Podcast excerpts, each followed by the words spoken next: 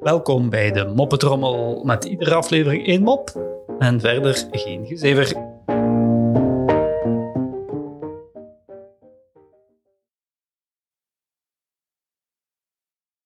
Blondje besluit een aquarium te kopen en wil daar zoutwatervissen in doen. Ze besluit naar zee te rijden om zoutwater te halen. Eenmaal aangekomen in Blankenbergen komt ze een visser tegen. Spreekt hem aan en zegt, hey, uh, kan je mij wat zoutwater geven? Oh, dat is geen probleem, zegt de visser. Uh, hoeveel kost een emmer? vraagt ze. Vijf euro, antwoordt hij. Oké, doe mij dan maar één emmer, zegt ze. De man schept een emmer vol met zeewater en ze betaalt hem vijf euro. Eenmaal thuis realiseert ze zich dat ze nog veel meer water nodig heeft en bedenkt dat ze nog meerdere keren heen en weer zal moeten rijden.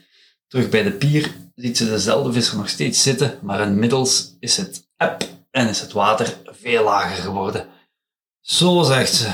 Amai, u heeft goed verkocht vandaag.